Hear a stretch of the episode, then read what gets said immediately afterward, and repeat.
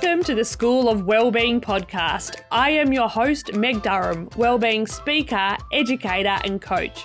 I have taught and worked in schools across metropolitan and regional Australia, and I am dedicated to supporting big hearted educators to prioritise their well-being and take courageous action despite the everyday pressures of school life.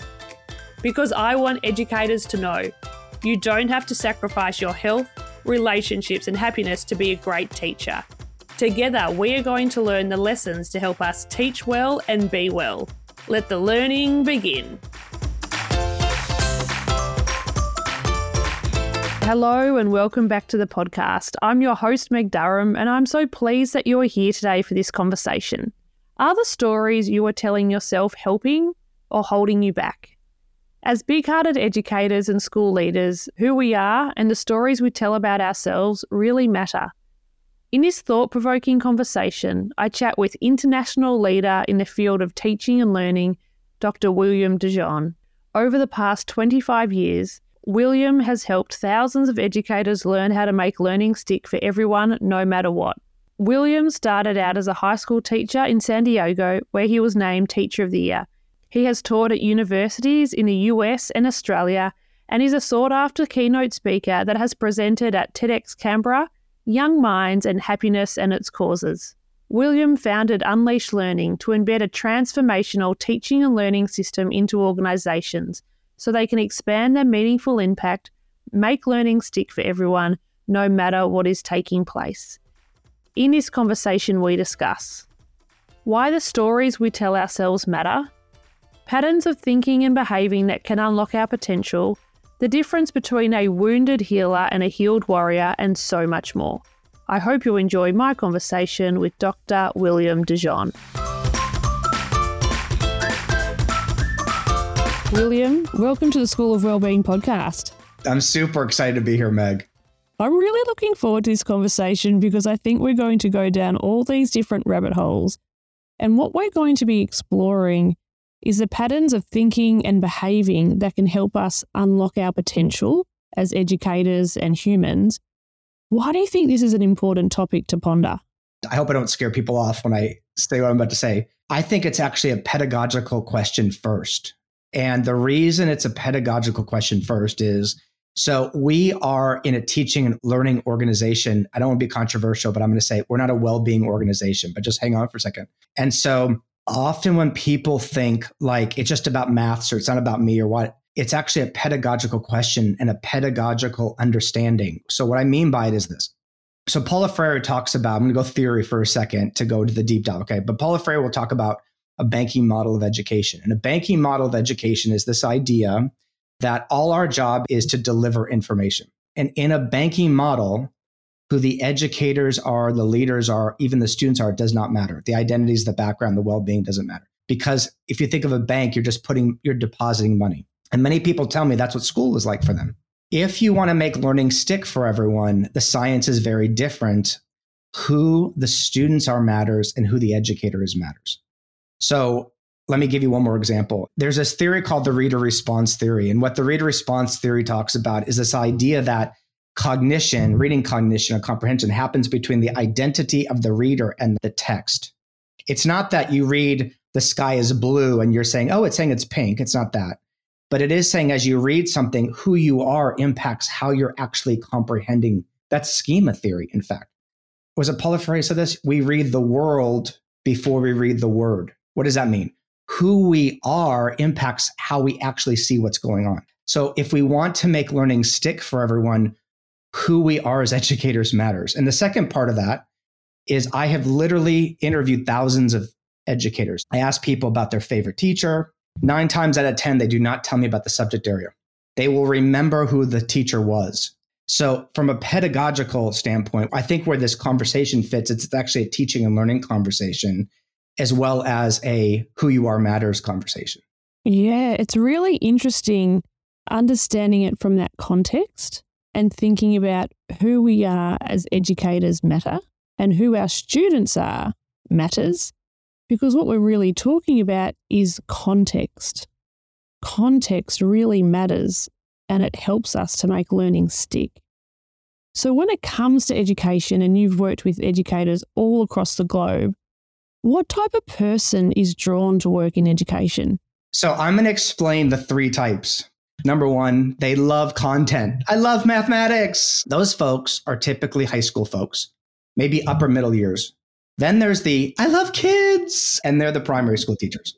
I had a professor say to us, the I love kids folks to love the content as much as they love the kids. And we need the content people love the kids as much, right? Now, let me say about the two kinds, okay? Please, I'm not saying you didn't have a hard journey in some place. So I hope they hear it from the spirit. When they do the history work we do with them, they often can't find time school didn't work for them. The third kind is the person where school did not work for them. I'm talking about, I could tell you stories where one of the teachers said to us, I went to school, it was the most shaming experience because how they showed family was not my family. And I thought something was wrong with me for years and years and years. I have someone who told me school made me feel poor. And those folks, if they choose to enter the profession, are there to say, I'm going to change something. This is not going to happen to what happened to me. It's really important because the people were folks were schooled that it worked for them, when we're talking about making learning stick for everyone or some of these questions, it's hard to sometimes understand why we're asking them because school worked. It looked like them, the content looked like them, families helped, or whatever it was. But if it didn't work for you, you either don't become a teacher or you leave, you go, I'm not going there, or you go, I'm going to do it differently. Gosh, as you say that, I can think of all the different educators that I've worked with and potentially their pathway in. And yes, there's some teachers that really identify as the subject area first. And it's true in secondary schools. I am a PE science teacher or I am Japanese. And then in primary school, we can also associate with the year level. Like, I love preppies. Preppies are my thing. Those older kids, that's a little bit too much. Or and senior content teachers, they look at younger year sevens and eights and think, do not get me anywhere near those junior kids. I want to be in the depths, the detail of year 11 and 12. And then also interesting to note, for some educators, they're going into education despite their experience to mix things up, to give students an opportunity that they didn't have, to really be that change agent that they wish they had. It might be because of the experience, I think. It literally informs their pedagogical stance. And it makes so much sense to really think about what is our origin story as an educator and how is our origin story informing our practice? That's what we do at Unleashed Learning. We talk about teaching from the inside out or leading from the inside out. So we work with all the leaders for the school, then we work with the new teachers and current teachers but they do the teaching from the inside out. And it really can be confronting. We, I get a lot of pushback about that in the initial part of that process. Why are you asking that? It's none of your business. This doesn't matter. And then there's others that go, oh, yeah, it matters. They don't want to reveal it, right? They want to reveal what that was like for them. Your identity connects to your pedagogical approach. And so, who we are matters, our origin story matters, how does that then manifest in the way that we teach? I'll give you one perfect example. There was a teacher. She did, I'm going to call it an origin story. I never thought of it that way, but that's a great way. And she really understood how excluded from school she was to the point of it was shaming. If you ask her about what she's doing, her pedagogical approach, she will tell you it's about inclusion in her room for everyone. So she had a lens that informs. So the standard might say 2.7.9.8, or that changes every week. Or here's the top strategies to remember. Okay, that's great. But she, for her room, everyone played. In the other teacher's room, everyone belonged. There was a teacher that we worked with at Unleashed Learning. She's a math teacher. And if you walked in and saw what's on the walls, it connects to her knowing of being invisible in school. So she wants to make sure no one's vis- invisible. So everyone does mathematics. Without her saying a word, you walk and you know that. That's an example of that. Now, what that means then, we say make learning stick for everyone. Everyone's the equity piece, the diversity piece, the identity piece. It means that if I'm not thinking that and I want to make learning stick for everyone, I have to put lenses consistently on my face because I wear glasses to keep looking because it's not my default position if that's where I'm coming from. So it really is informing what I'm seeing, what materials I'm choosing, who I'm calling on. Not that I'm bad or good, it just starts putting a lens in front of me of what I do see and don't see. And that's why we need to be around really diverse people. So when we work with schools, they start delving in those conversations, which helps us question our thinking and unpacking the thinkings. And then we show the system that makes learning stick for everyone. And then you can start using it to your advantage. To me, this is the key. Yeah, this identity piece is really giving us the space to think about what lenses do I have on? What choices am I making? Where are they coming from? Where's the motivation here? Is the motivation to look a certain way, to be perceived a certain way? What is the story I'm telling myself and what narrative am I walking into? So, how can this sometimes go a little bit astray? I've heard you talk about the wounded healer before. Can you help us unpack this idea? So the way I've been using this, uh, so the the wounded healer archetypally, people have talked about this for years and years. I've been talking about the wounded healer versus the healed warrior. So what I mean by so let me I did find a quote because I knew you were going to ask this question, but I think this quote's really important. So let's see if I can find the quote. Okay. So uh, Thich Nhat Hanh says this. He said, he's passed now. The practice of a healer, therapist, teacher, or any other helping professional should be directed towards himself or herself first because if the helper is unhappy, he or she cannot help many people. So, when I talk about the wounded healer, I'm not shaming anybody. Okay. So, I don't want people to go, look, I drive home some days from go, oh, that was a wounded healer day. Okay. So, this is like we laugh. It's only a problem if you know and you just kind of, okay. I talk about the wounded healer. I think that Paulo Freire would say we're cultural workers. He never said we were teachers. Wounded healer the way I think about it is the princess and the pea. Remember that story where they put the mattresses? I don't know the exact thing, but they put the pea in the bottom of the mattress, but they kept putting more mattresses. She couldn't sleep. The wounded healer is if I there's a pea under the mattress, it could be my shadow belief, it could be my history, it could be my pain, it could be. But what I'm going to do is keep putting mattresses on top of the bed in an educational space. I'm going to help more people. I'm going to teach more classes. I'm going to be of service. I'm going to volunteer for this thing. I'm going to. I'm going to. It's about helping but there's a pea underneath the mattress. And the problem for us is I used to talk about the flashlight analogy where our job has typically been flashing the light on somebody else. Let me help somebody else, which is all great. But if we don't turn the flashlight onto us, we could do a lot of damage. So the wounded healer is doing it from it's almost like you're feeling pain in your body. You don't know what to do with it. So I'm just going to help some more. I'm going to go shop or I'm going to keep myself busy or I'm going to be up till eight o'clock at night because, but I'm helping people. But I'm helping people. But I'm helping people. So the healed warrior, I love the term warriorship. Now, Margaret Wheatley, who we interviewed on Unleashed on TV, she talks about warriors for the human spirit, which is a whole nother episode. But I've been talking about warriorship. And what I mean by warriorship is I'm not saying this is not about weaponry, it's about service. It means that as an educator, you know why you're really there. Okay. You know what this is really about, right? You know, you know, I, I really love education as an act of freedom. You know, it's about creating light and freedom for people, but you're going to do that from the healthiest place you know how. Now, what that might mean is, yeah, you get a spa massage, but I'm talking about you're going to the pea under the mattress. What is it that I don't want to face? What's the pattern that gets in the way? What is, am I running away from something? I think of it as like integration as you take a needle and thread. The work is to go into the pea. That sounds funny. Sorry to say it that way. But you go into the vegetable, and what it will do is it will, it will not go away. It will integrate so that what was pain or shadow or turns into great wisdom and part of your service. So you're trying to do it from from your congruent. Let me give you a, maybe a different way of saying it. Okay. I've worked with thousands of teachers. Our life has chapters to it. It just does. That different chapters call, the gods are going to call on us at different times. We need your attention here, or something's dying off in your life here. The problem for educators and leaders of service is we can just, just try to keep ourselves distracted from a chapter is ending and just work and work and work. But sometimes it's time to leave the profession because you can feel the chapters come to a close. or there's something bigger waiting for me. So, what we have to do is create a little bit of silence or however we get still to get congruent in our lives. Now, I know positive psychologists say living values, living, and I, all that's great, but I think there's something even deeper.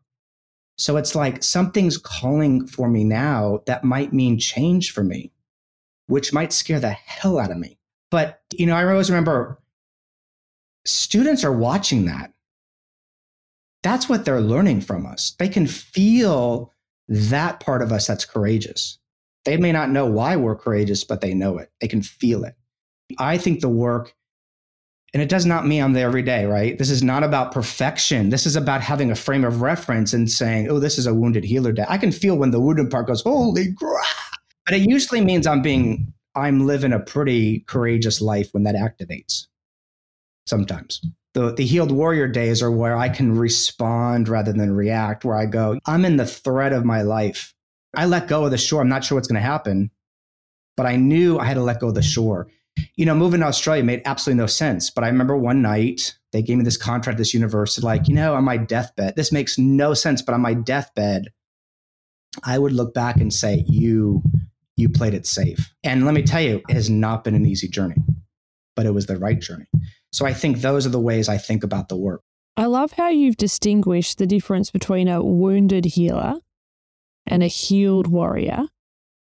And for me, as you were explaining that, what came to my mind was when you think about this sort of default way of being, this reactive way of being, versus a more mature, self aware, responsive way and not saying that we don't go to that wounded healed moment. I was probably there this morning and I'll probably be there tonight. That's just generally how things roll. But a lived experience for me, and I'm just seeing if I'm on, if I'm catching what you're throwing here, is when I was teaching, I had finished my master's, I was in a fantastic school, and yet I was really unsettled. There was a part of me that just was not satisfied. I did not know what was next. And I thought maybe something wrong with me because I ticked all the boxes. I got to the right school, I did the master's, and I went to see a psychologist. And it was really interesting. I think he went straight for the pea way too quickly. But um, he asked me this question in the session and he said, Meg, who are you when you're not performing? And it just took me back. What do you mean? Who am I when I'm not performing? So everything you're doing, you're on the clock at the time I was doing triathlon, was all about times. Everything was about performance, about what's next. And he really opened that door to think about who am I when I'm not performing? How can I be in education without the tick sheet, without the what's next, without the next step? Some people don't slow down enough to even hear those questions. And some people are playing roles that my family needs this from me, my partner needs this from me, I'm supposed to do this, women do this, men do this. I'm supposed to, it's easier to play a role than to stop. And often my experience are, I, I mean, part of that pea, um, Debbie Ford used to talk about the shadow as the beach ball, where you've got a beach ball and you try pushing it underwater. It takes a lot of energy, right? But you can do it. So that's that pea, right? What typically happens is eventually it's going to come up. So either you bring it up and go, let me examine that thing, or it explodes and we sabotage ourselves. So it's like, you know, I'm it's time for something. I can feel it. Or we're gonna sabotage ourselves. I don't I'm being more dramatic, but get ourselves fired or say something that we're like, why did we say that? And it's because I think there's something about the journey we're on. Either it, it's calling you and you heed the call. And I think then also that's what it means to be an educator. They're going to change the standards, the new strategies, the new, I've been this a long time. What does it really mean to be an educator at this time in the world with what's happening on this planet? As Margaret Wheatley would say, who do we choose to be? And how well are we going to go into ourselves? And do we have pathways to go in? And my experience is the people who go in and through are serving in a place that creates incredible light in times of darkness without saying a word. That's been my experience. Yeah. Well, I think back on the time once I'd had this realization that everything was about the next step and a few things happened in my life and I thought, I need to change. I need to move to a different environment where no one knows me, different state. And I applied for 12 months leave and that wasn't going to happen. I had to resign. And I remember resigning and feeling like, gee, I hope this works out. But anyway, I just need to do it. I, my spirit, my soul is yearning for something different. And I also remember some of the comments from colleagues looking at me like, you silly little girl. Why would you be leaving? Mm. Like, you've made it. And one of the questions you ask here, I think, connects to that as well. We have to know the cycles of change. So, what typically happens, you know, the crab bucket effect, and it does not mean people are bad. People that are trying to lose weight, people are going to start trying to give them cake. And they're not doing it because they're bad people. So when they did that to you, that's happened to me throughout my entire career is it's the crab bucket effect, you know. So if the crab tries to get out, they pull them back in. What we need is to have people going, and if I knew you then, and if I was in a, you know, if it's a healed warrior day, I would be saying to you, go for it. It's going to be really scary. You have no idea what's going to happen, but I will cheer you on. So what we need then is people helping to push us out of the bucket, which then also says who's in our life. And I fortunately, I've got a couple, call them success team members, who are the people that really want the best for you and are going to let you fall and collapse and do all the crazy stuff, but you know you're going. So the courage for you is you said, I got to go on this journey, but I don't know how it's going to turn out. I mean, I'm 52. I'm still in the place going, I'm not sure it's going to turn out. But if I don't do this, I will get ill in my body if I don't do what I'm supposed to be doing right now. And I have to let go of what success might look like, what financial words like, what all that stuff looks like, because this is just the truth for me. And so I need to be around Megs and go, what's your truth? What are you doing? Rather than don't try doing that. And it's also really normal, you know, before you go on the journey that it gets dark and you're on your own. That's part of the process. But guides will always show up if you go for it. They will always show up. I really like that visual of the crab bucket and how powerful it is that when we are moving towards different ways of being, that there will be that counter move. It's not malicious, it's not out of character, it's just because people want you to remain as you've always been. And as we're thinking about us as educators and who we are matters, our constant growth as a person, as an educator, matters so we can be in connection with the learning, with our students, with the community. Well, it's also, I think, we're then really of service. I mean, we're really of service. I mean, I, I don't mean disrespect, but standard two, I did not become an educator for standard 2.5.6.8 type three. I, I didn't. I just didn't. Now I can use that stuff. I can use that stuff in the service of what I'm trying to birth or to serve or however it is. Like I remember in the doctoral program, I remember the professor said something to us. It was really rude, but at the time, like it makes total sense. She's they said there was this whole myth about a lot of people will have div- go through divorce. So in the states, you do four years of course. I had to do four. I was going to school at night, teaching full time, four years of coursework, then the thesis, then the and so they said talk to your partner because there's a lot of divorce happens in doctoral programs. They were, I mean, it was pretty, it was pretty bad to hear that, but they were right.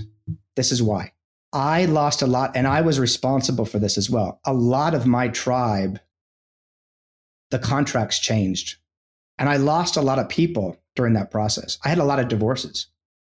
Did I handle it well? No, because I was stressed and da da da. But I could tell what was happening was not that they were good or bad, is that our journeys were parting. We were going and the contract was changing. I was empowered. We were both empowered. And so I had to lose, sever. The thing had happened for me to, to go on the journey. So it was true because I was going through a huge growth spurt. Not that I was better than anybody. It wasn't about better or it literally was because the path was changing for me and their path was changing as well. And that was very difficult. I felt alone, but it was important. And I bless them every day. I think of the friendships we had, but it changed. They weren't trying to pull me in the crab bucket, but it is a cycle of change. And that's why knowing the story you're in really matters. And I'll, if there's time, I'll tell you about that. Yeah, I think it really does. And as we're talking about these different ideas, what's coming to mind for me is that old saying, a season, a reason, or a lifetime. And also being mindful of the educational ecosystem we're in. And it, sometimes we need to move on to a new space. You know, there are times when I've been in schools where I've felt like I have so much to give and they're not willing to let me give it. And then you go to another school have got so much to give and they want you to give it and it feels magic. I've had colleagues that like stayed in jobs are really miserable and they're afraid to leave. And and I mean it's difficult. Don't get me wrong. That is hard stuff when you're like, what am I do financially? And then they leave. And what happens is they'll write like what places and giving them and what they want to do. And I've met people that then end up leaving, and it's not overnight, but they land someplace. They're like, oh my God, people treat me well here. And people and it's like, I think the gods had something waiting for you. Here's the deal. You have to let go of the shore without having any guarantee you will float. And when you do that, you will get assistance. A lot of people do is they hold on to the shore and say, I will not let go until you prove to me I will be safe. It doesn't work that way. What happens is you go, okay, this is going to scare the, and I cannot see, but I have to let go of the shore. And I'm not sure if this is going to work itself out. So you let go of the shore and you're, it's dark, it's night, you're kind of floating, you're swimming like, what? The, I don't even see land. And you keep going. And assistance will show up, but not when you're ready, not when you're expecting it. And I think some people hold on the shore and they end up getting sick. Like the gods are like, we need, we're trying to get your attention. So now you're getting stomach ulcers. We're trying to, you're getting migraines. Is nothing going to have you let go of the shore? Would you let go of the shore already? I'm not letting go of the shore. Okay, fine. And then they get sick and they're miserable and they're teaching then they're miserable in the room where they let go. And the ones that let go will go, just hang on, you know, like, hang on. It's really tough. And that job you were talking about, that was like either blessings. You go, hey, you're thank you for telling me that this is not my tribe or I have more growth to do. That's what I think the healed warrior is. Oh, yeah, I get really excited to think, imagine what education would look like and feel like if we had the ability to move towards this healed warrior where we know ourselves, we know our strengths, we know our dark sides, we know our stories, our shadows, and we're evolving and growing. And that's the environment in which our young people can marinate in and have a blueprint for. And that's a delivery model, it doesn't matter, a banking model, none of that matters if you want learning to stick, I think this is how it happens. And what we do at Unleashed Learning, this is all embedded. I mean, it's not just this; it's about engage, lots of. It's a system. We put the system in place, but this is part of that conversation. It's a piece of it. It's like the sailor on a ship, right? Who the sailor is matters. She matters. He matters. Now, there's a ship to use to sail, so we're not giving up pedagogical practice, but it informs how you're sailing that ship. So, who we are matters. And when you think back on your journey, What's helped you transform more towards this healed warrior? What has been a bit of a game changer for you? Oh, God, I could do a whole episode on this. Yeah. You know, it's about living a congruent life. It's about finally. I remember Parker Palmer once. I got to interview him, one of my heroes on Unleashed Learning TV. And in his book, he talked about the Rosa Parks effect. I do not want to minimize what she did. I don't want to minimize the racism and violence. I don't want to, and I can unpack, but what she did, and it was planned, there's a whole history behind this. She sat in the front of the bus, and the cop comes up and says, We're going to arrest you. And she said, You may do that. And what she meant by that is, You may do whatever you want to do, but I will not sit in the back of the bus. I will sit in that jail I will sit there, I'll do it peacefully, but I will not sit in the back of the bus. And so, what has helped me is it has been therapy, going on great retreats, doing some shadow work, my doctoral work. You know, for me, reading has been my liberation, finding my place in a bigger story, finding who my real educational heroes are and listening to what they had to say it has been really going into my fears. It's been falling down a lot and going, I'm getting back up. It's been about being around people that challenge me.